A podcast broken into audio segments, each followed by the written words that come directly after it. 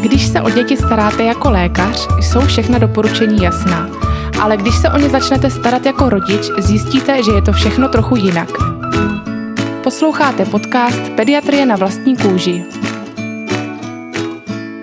Krásný dobrý den, vážení posluchači. Vítám vás u dalšího dílu našeho podcastu Pediatrie na vlastní kůži. Do dnešní epizody jsem si pozvala hosta, svého kamaráda z medicíny, nyní lékaře psychiatra Antonina Šebelu. Doposud jsme se v podcastu věnovali zejména dětem, zatímco dnes si budeme povídat spíše o maminkách i tatíncích. Pan doktor Šebela se totiž věnuje hlavně psychickému zdraví těhotných žen a žen po porodu – v rozhovoru si mimo jiné dozvíte, co se za posledních pár let podařilo v péči o duševní zdraví žen změnit, k čemu slouží nová aplikace Cogito, či na koho se obrátit při psychických obtížích i jak se udržet v dobré psychické kondici. Ahoj Tondo, jsem ráda, že jsi přijal naše pozvání do podcastu. Ahoj, já děkuji za pozvání. My jsme se spolu naposledy viděli asi na promoci, což už je pár let. Co se za tu dobu u tebe změnilo?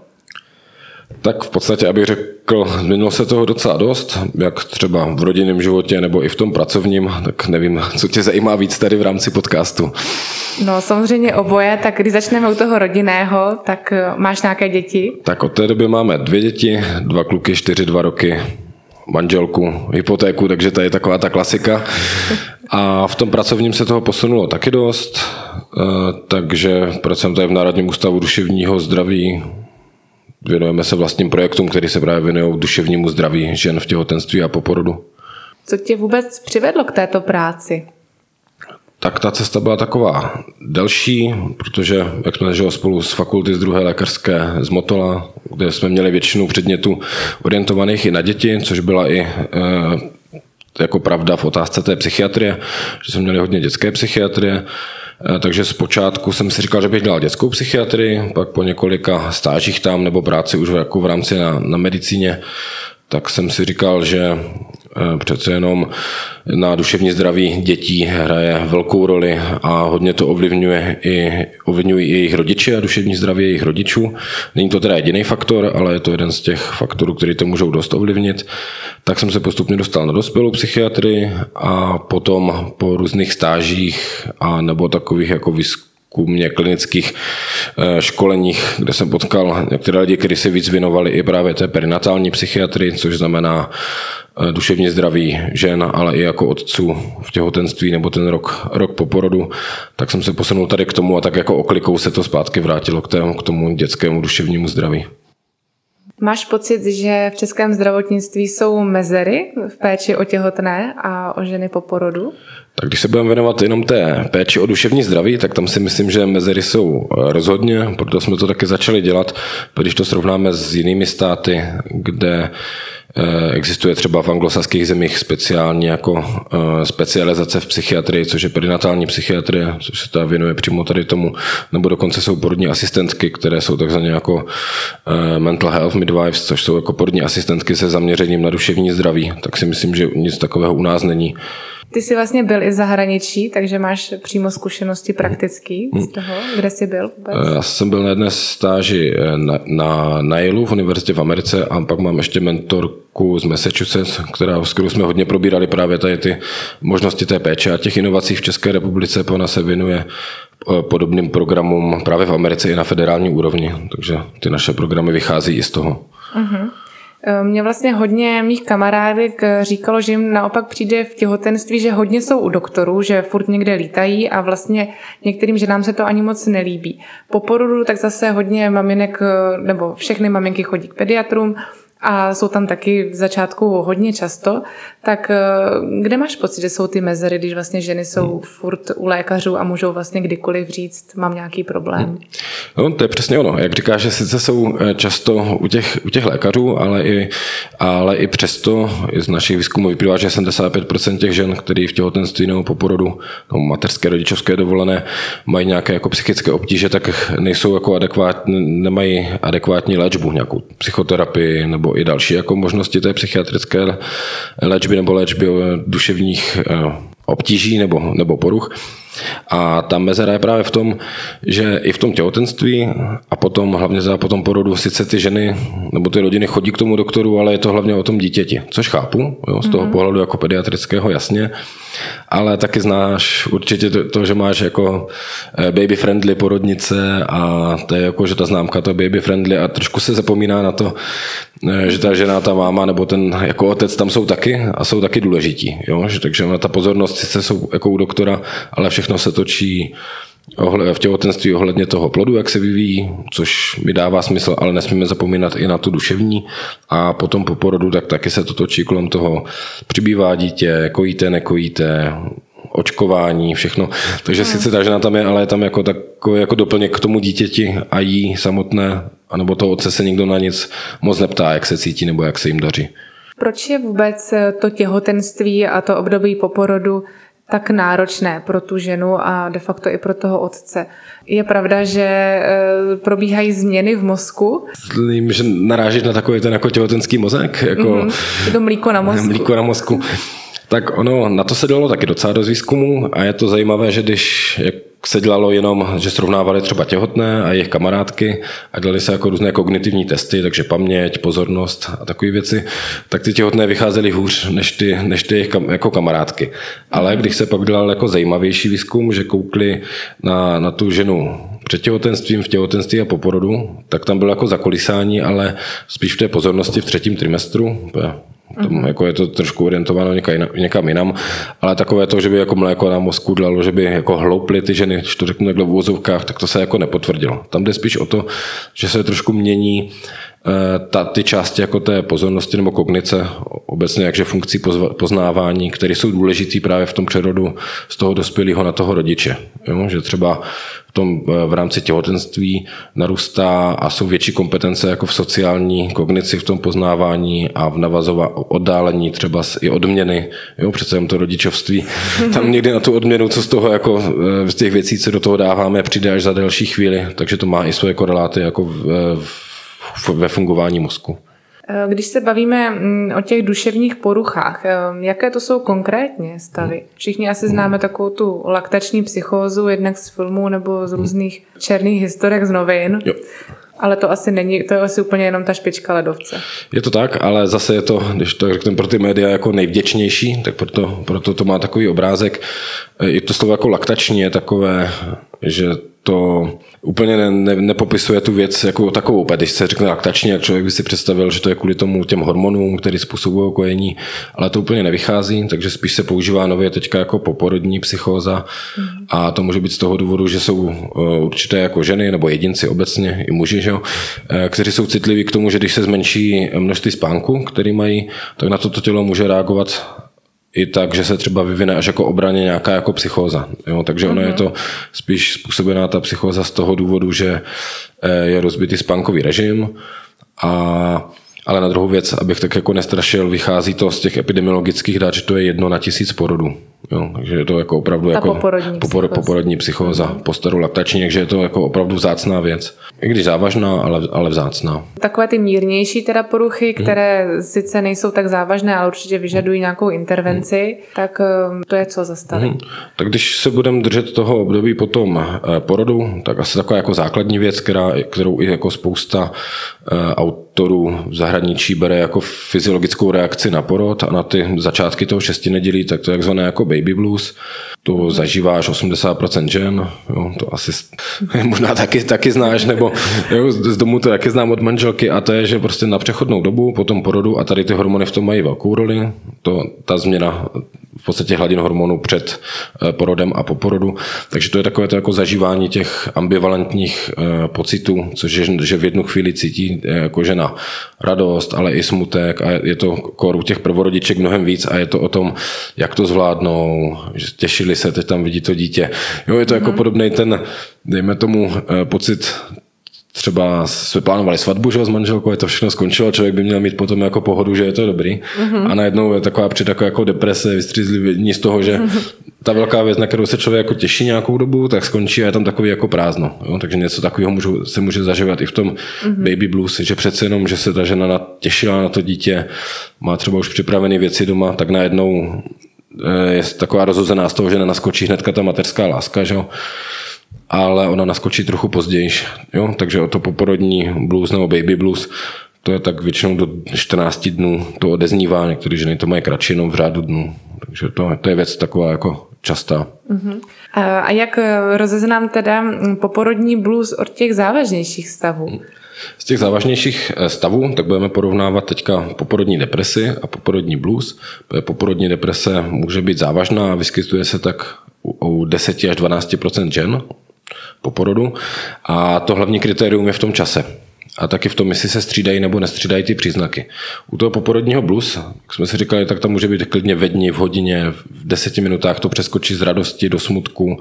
Je tam hodně jako pláče, spousta takových jako emocí, ale u té poporodní deprese je to spíš o tom, že to je setrvalejší stav, aspoň dva týdny v kuse, kde je to prostě ztráta radosti, smutek, ztráta energie, Jo, ta žena e, přestává mít jako radost těch věcí kolem sebe, takže ani tak moc jako nezajímají, více uzavírá do, do sebe, může třeba víc hubnout nebo naopak přibývat, než by jako naváze, než by očekávala po porodu.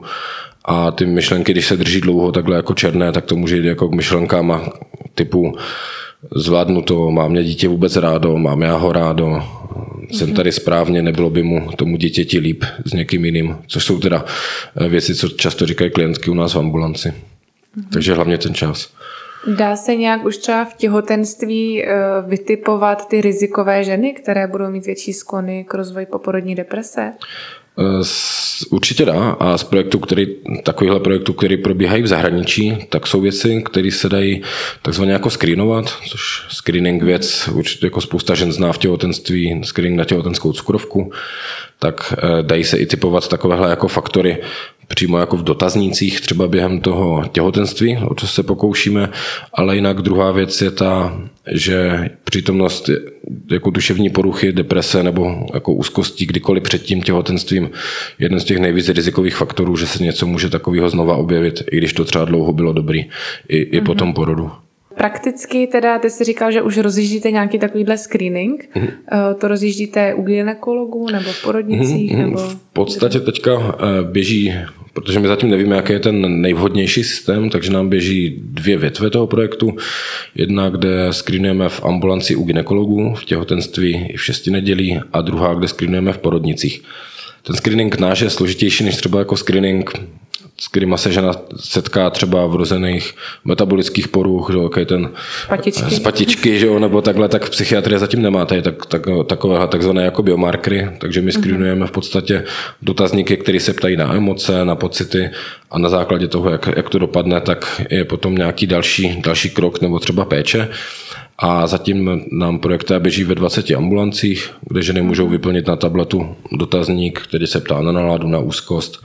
Jak to vyplní, tak přijde eh, ženě druhý den na zpětná vazba, jak to dopadlo. Uh-huh. A v případě, že dáme nějaké riziko, tak, se, tak díky spolupráci s organizací Úsměv mámy testujeme takzvaně jako intervenci, co se jmenuje Máma pomáhá mámě, což jsou ta ženy, které si prošly třeba depresí, úzkostma nebo ně, něčím dalším v těhotenství po porodu a teďka sdílí a naslouchají tady těm eh, jako ženám, které jsou třeba v tom okamžiku cítí něco podobného. Takže to nejedná se o to, že bychom hnedka podle dotazníku dávali léky, ale je to mm-hmm. taková jako kroková péče, že těm, kteří potřebují, tak je pak pomůžeme tu péči rychle zajistit.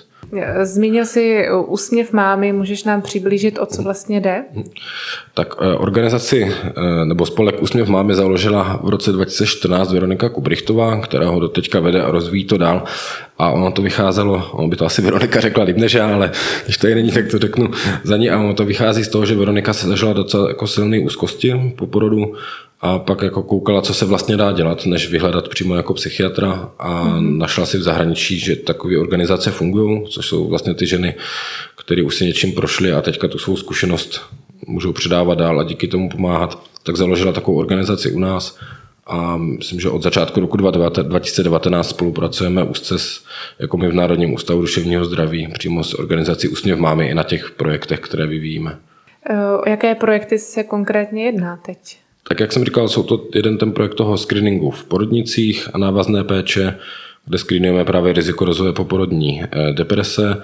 Potom druhý projekt je v těch ambulancích, kde screenujeme jako obecně psychosociální stres, To je taky jeden z těch faktorů, který můžou vést k tomu, že by se mohlo to duševní zdraví přitížit ženě v tom jejím duševním zdraví.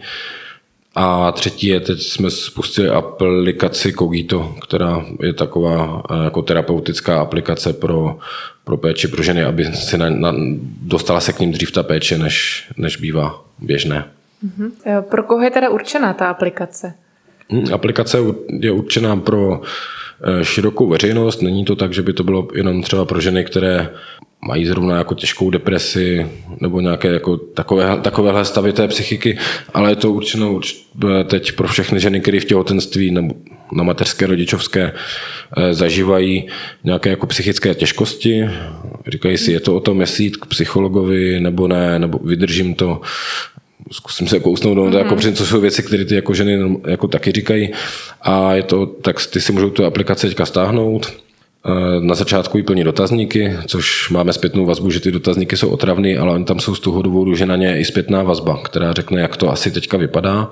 Uh-huh. A potom podle toho výsledku v těch dotazníků se otevře eh, blok, který pracuje buď s myšlenkami, které vedou k úzkosti a strachům, anebo myšlenkami, které vedou právě jako ke smutné náladě nebo až depresi.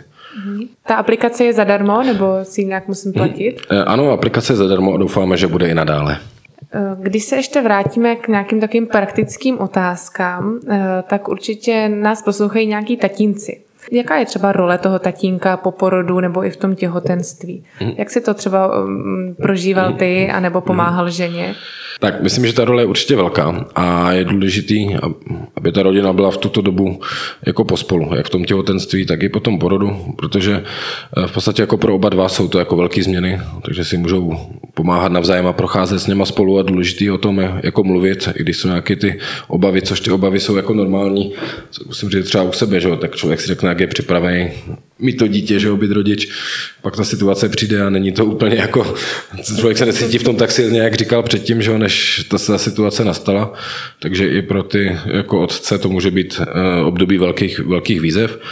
A potom porodu je to ještě mnohem důležitější, je přece jenom ne, ne všechny porody jsou jako učebnicové a jako zalité spoustou jako dobrých um, emocí, myšlenek a nejlepší zážitek jako na světě.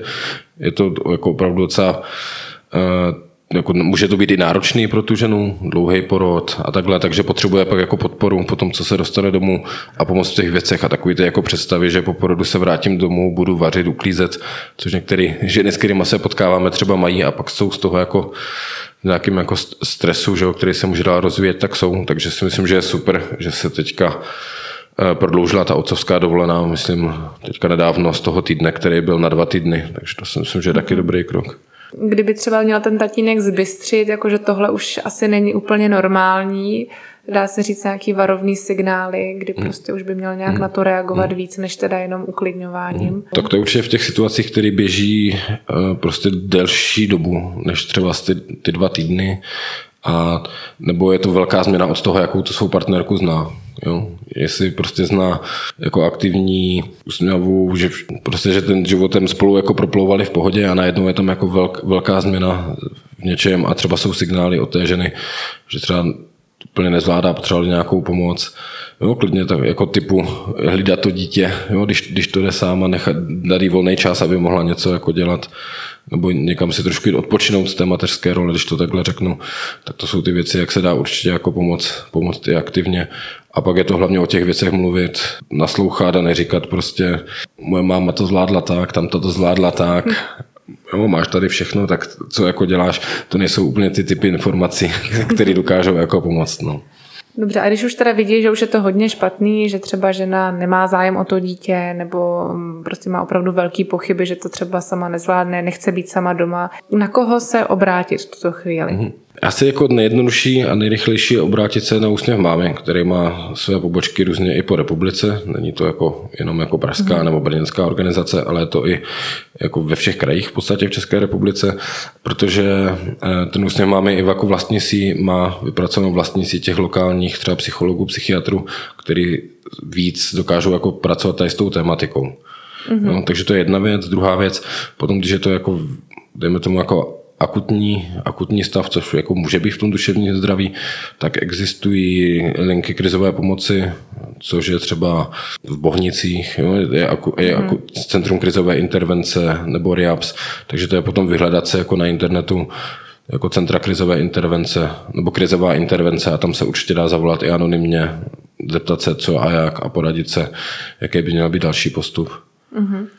Já myslím, že hodně žen eh, nechce mít takovou tu nálepku, že prostě si neužívá to těhotenství a dochází někam na psychiatrii a bere léky, ale říká, že teda často to vlastně tou léčbou vůbec skončit nemusí. Že třeba stačí jenom hmm. podpořit tu ženu hmm. a prostě říct si, že v tom není sama a že to prostě někdy není tak jo, jo, přes, přesně tak a může se pak účastnit třeba různých těch jako peer skupin, peer je to právě to předávání jako vrstevního předávání těch zkušeností a když zjistí, že tam na té skupině, který se teďka dělají i online, je třeba 6-7 takových žen, který to zažívají jako podobně, tak se dokážou spolu z toho třeba jo, je dostat. Mm-hmm. Tady tím tam je fakt nej v tom duševním zdraví nebo obecně v medicíně a v duševním zdraví to platí ještě víc, když člověk zůstane s tím problémem sám a nějak se ho snaží jako přemoct, tak se často stane, že je to úplně naopak a ten problém jako přemůže toho, toho člověka. Takže tady mm-hmm. fakt sdílet, naslouchat a vyhledat nějakou krokovou péči podle toho, jak je to potřeba, což je cíl těch našich projektů a těch mm-hmm. inovací. A co můžu jako těhotná žena nebo matka na mateřské udělat preventivně pro své duševní zdraví? Máš nějaké rady, jak se udržet v dobré psychické kondici? Mm-hmm. Určitě je to, super, je to super otázka, ta prevence z toho, z toho to všechno vychází.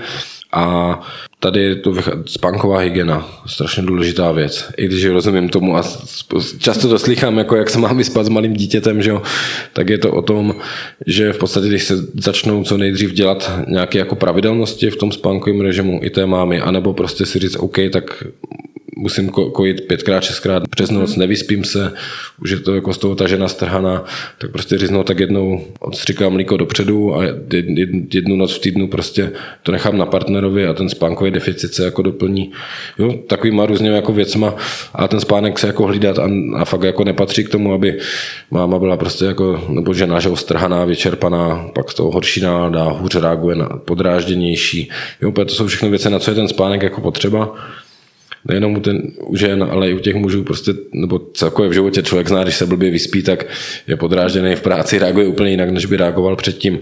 A když takhle ten spánek jede prostě dva týdny za sebou, nebo týden, tak to si člověk jako nabíhá do toho, aby mu bylo hůř. Takže určitě hlídat si spánek, nezbavovat se koníčku, co člověk měl před tím, eh, před tím těhotenstvím nebo po porodu, což se také často stane, že buď z vlastního tlaku, co má ta žena na sebe, že tak teďka máma 100% dítě, nebo z toho jejího okolí, jo, že to takhle říká, tak zahodí ty svoje koníčky úplně, což taky si myslím, že někteří jdou rozvíjet i dál, nebo se dá přijít na, na nějaký nový postupem, neříkám dva týdny po porodu, že jo, ale vědět na to, že myslet na sebe taky v tom, ne se jako sobecky, ale rozvíjet se v těch věcech a dělat ty věci, to je pravda, to můžu říct z vlastní zkušenosti, že když si jdu na hodinu zaběhat, nebo na hodinu to neuběhnu, ale na 30 minut, když si jdu zaběhat, tak eh, se vrátím úplně jako nová. Jo, jo přesně tak. Je, nebo, to, je to určitě skvělý. Nebo cvičení jogy, jakýkoliv tady ty věci sportovní jsou taky super. Ještě mám na tebe poslední otázku, kterou si vymyslel na tebe mm, můj Tomáš, který se ptá, jestli existují i tyto vlastně všechny stavy u otců. Hmm. Třeba existuje u otce poporodní psychóza? Poporodní psychóza u otce může po porodu jeho manželky vzniknout, ale určitě to není jako eh, srovnatelný s tou, s tou poporodní psychózou u ženy, kde hraje prostě roli jo, to větší nevyspání a takhle, ale kdyby to bylo naopak, kdyby se o to dítě po porodu staral jenom ten otec a byl zrovna ten, který jako, a, a který jako je, lehce jeho tělo zareaguje třeba na spánkový deficit nebo na větší stres, dejme tomu rozvojem psychotické jako poruchy, tak to tak může být. Jo. Mm-hmm. Druhá věc, že u těch otců častěji bývají takové takzvané jako poruchy přizpůsobení, což je tady u těch žen a to je, že to je velká životní věc, že narození dítěte jako prvního a je často poruchy přizpůsobení na tu danou jako situaci, co, co se děje. To jako je ten uvědomění si, že prostě tak teďka už budu otec, mám dítě, Jo, že, ta, že ten život, i to, jako ten životní styl se trošku mění jako ve, ve, ve většině případů a myslím si, že aby, aby troch, trochu by aj měl, že jo, přece jenom z toho dospěláka na toho rodiče je to trochu jinak. Takže rozhodně bych odpověděl Tomášovi, že můžou se takové věci jako eh, vyskytnout i u otců, ale je to méně než u těch žen, přece jenom to to břemeno, nebo břemeno je špatný slovo, ale jako to, to gro té, té péče je, je pořád na těch, na těch ženách, na mámách. A může se i otec obrátit na úsměv mámy? To už jsme dostali eh, párkrát na to tu otázku. Jako s Veronikou ona říká, že, že ne, to jsou úsměv mámy, ale kdyby byla nějaká organizace úsměv táty, takže to určitě jako podpoří. A to je ta druhá věc, že potřeba, aby to byly, aby to byly zase ti tátové, že? pod mm-hmm. nějakou zkušeností, které by mohly pomáhat těm dalším tátům. Že kdyby to byly ty mámy, tak to nemá takový efekt. Takže, Jasně. takže jako vznik nějaké takové organizace by byl super. Dobře, a my se tak... taky plánujeme do budoucna víc na ty táty jako zaměřit i systematičtěji. Děkuji za rozhovor. Eh, já doufám, že se naši posluchači dozvěděli hodně zajímavých informací. Určitě dáme do odkazu teda zejména úsměv mávy. Eh, dáme odkaz na aplikaci Cogito. Určitě vyzýváme všechny posluchačky, které by ještě něco zajímalo, ať nám klidně napíšou dotaz a já se když tak eh, tady pana doktora Šebely zeptám a odpověď pošleme. Tak děkuji moc, Tondo, za rozhovor. Já moc děkuji Beto za pozvání a doufám, že informace budou pro vaše posluchače přínosné.